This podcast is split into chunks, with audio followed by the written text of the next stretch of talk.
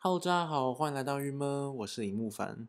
昨天我经过北门呢，然后刚好遇到这个大道城烟火，就准备要在八点二十分的时候开始释放这样子，所以说就非常多人在北门来看这个大道城烟火。听说北门的这个位置是最好的位置，因为我后来反正经过就听到一些路人的讨论，他们就说他们看了这么多年，他们觉得大道城烟火呢一定要从以北门当做背景，然后应该说是烟火当背景吧，反正烟火在大道城里面放，透过这个北门当做一个主角，这样子拍起来会是最漂亮的一个画面。好，所以这就是摄影达人们就是纷纷在北门这边架起的摄影机。我觉得这件事情还蛮有趣的，就是它是一个近期吧，有就是由柯文哲他把中校朝拆掉之后，开始一种宣言，说我们要来面对这个已经算是台北市一直没有好好面对的一个区域。不知道说柯文哲的评价如何，对对这个人的评价，但说实在的，北门的确是，不论是多少人的努力，但他确实就是在现在就是一个越来越好的状态。那我觉得大家就是把相机架在北门这侧，然后拍大道城烟火的时候的那种这个城市的大家一起去欣赏一个。一年一度的专为这个城市所放的烟火这件事情，我觉得仪式性的它胜过了这个跨年烟火吧。所以当下真的好感动哦，因为你看到大家在等待这个这个烟火的时候，但大家是聚在一个这么具有台北历史意义的一个空间，这样。所以我今天就在想，对，因为我一直有在思考说，对台北生活到底是。什么？什么是专属于台北的生活或什么？因为我毕竟生活在这实在是蛮短暂的，我很难讲些什么。但我相信这一种城市的记忆一定是就是非常鲜明的吧。它具有一个地标性的象征，就是大家可以清楚的理解说，对，这就是台北，这就是北门。但另外一方面，它在活动上也是大家就是一个烟火的秀，一个一年一度的，大家在期待着。哎，大家超早就在排队，或者说就架好摄影机，大概六点就已经整个北门前面这个广场呢就架满了摄影机，超像在看那种什么记者会或什么，有点像那个英国皇室世纪婚礼的时候的那种排场。当然了，没有一整条那个英那个白金汉宫前面这样整个大道的摄影机这么夸张，但是说实在也有它的三分之一吧，或是也许五分之一、四分之一。啊，越讲越少，但真的很多哎，像摄影机超多，大家用各种不同的相机设备，就是试图要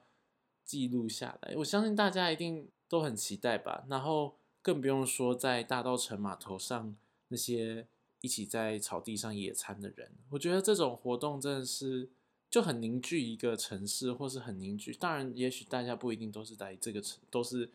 嗯这个城市的人。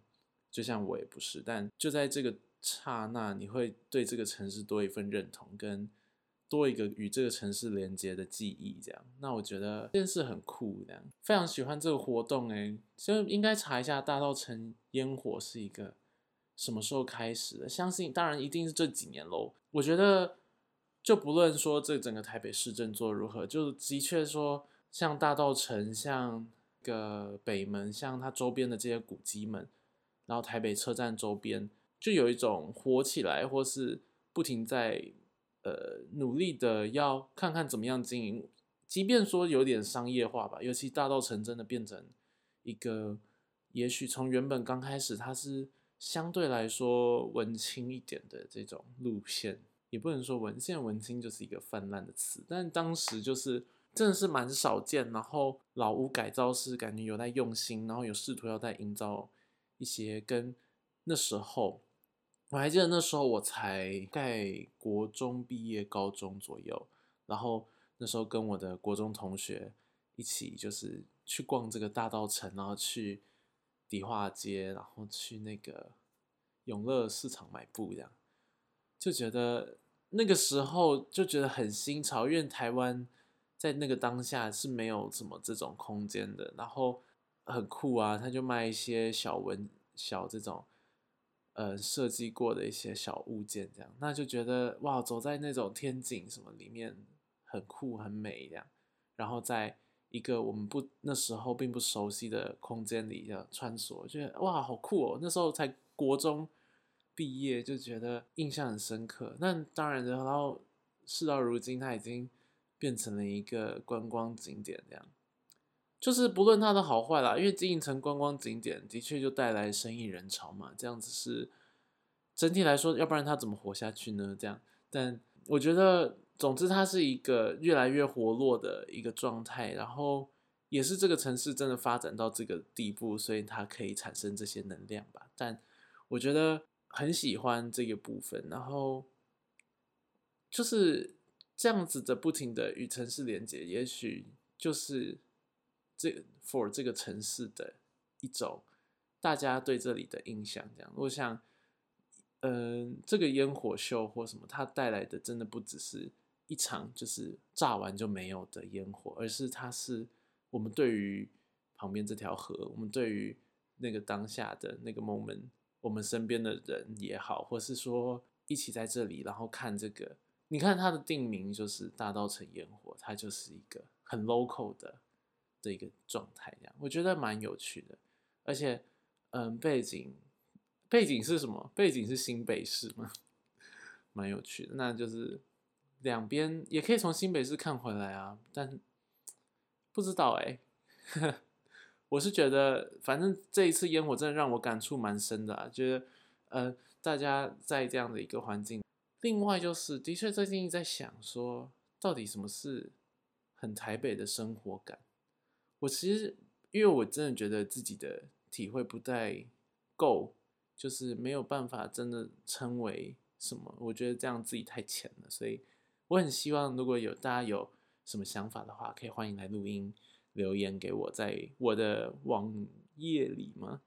个人网页里。那这网页呢的那个网址，我有把它放在我的 Instagram 的介绍栏里，这样。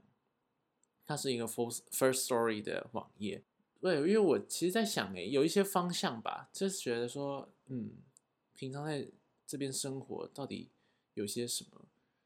是很短距离的移动吗？就是点到点的都很快，然后所以很长，很喜欢去朋友家，或是说去哪边玩，但是。那个点都很明确，就是比较不是那种常常不，我觉得我自己不会很常晃来晃去，因为因为晃的这件事情是就那个路反正都很快，所以我不太会有在这个路上要多留怎样的事情。但像说如果是逛街，你看都是有一个明确的地方这样子，对，这是我自己感觉的，嗯，不知道大家的感受是什么。对啊，然后另外一种有可能就是，有可能每一个人生活的很近，但是其实离得又很远那种。这件事情有可能回扣，我记得在第有可能四集前或什么第七十或是第几集的时候有提过这件事情，就是每个人进入公寓，其实你是听得见走廊上发生的声音，或者你在走廊的那个坡面上，你可以听见。整个整栋大楼里的声音的那种气氛，我觉得很酷。就是你在走廊上，你完全听得见，哎，谁家在洗澡啊？谁家在练小提琴啊？然后谁？我最近就是那个，我旁边就有一户，他们下午的时候会吹直笛，这样 长笛。我就觉得这件事情蛮有趣的，因为你有有其实有一点点，我觉得蛮难知道说到底是哪一户啊？这样，因为也没有人会真的贴在每户的门上这样子听嘛。嗯，你听得见这些声音，但当你进入你的房间里的时候，你又是一个一个人的状态，而且在就是很少会与人真的怎么样的碰面。可是你看，声音是这么近，然后你彼此知道大家生活在那个里面，然后好像每个洞都是一个生活，这样每一个门都开启了一个生活的这件事情，对我觉得蛮有趣的。那当然，另外一种就是就是很常见的是。呃，一户跟一户的那个窗很近这件事，这这我觉得蛮有趣的吧。就是我还记得我哥住的地方就这样，他就是他的窗其实通常窗帘真的要拉，因为他的对面就是另外一个人家，那非常近，就是你的一举一动跟他的一举一动是清晰可见的。这样，当然我自己是没有很 care 说这种事情的曝光，因为我也没怎样做什么事，所以就有时候穿内裤走来走去，大概就这样而已。那我就觉得这种生活感，不知道在其他城市里常不常见，但我。嗯，在台北真的很近，然后大家也很疏离，然后我觉得很幸福诶，这我自己觉得蛮幸福的。我蛮喜欢跟大家感觉很近，但实质上蛮疏离那种情那种情绪，就有点像你在电梯里永远不会跟人讲话，但是你大概可以知道说，哎，这户人他跟你，哎，常常搭同一班电梯这样。就蛮有趣的。好啦，今天的郁闷就先到这里。我现在很希望，如果大家有机会可以，嗯，回应啦，然后我就可以去听。但如果是一些留言或是 comments，我好像不一定看得见呢。大家就是，反正如果发现我很少回，就你有留言，但我很少回复的话，就是可以到我的 Instagram 里面来私讯我。我不知道为什么我 sometimes 就是看不见这样。OK，好，那我们今天的郁闷就先到这里喽，大家拜拜，我们下次见。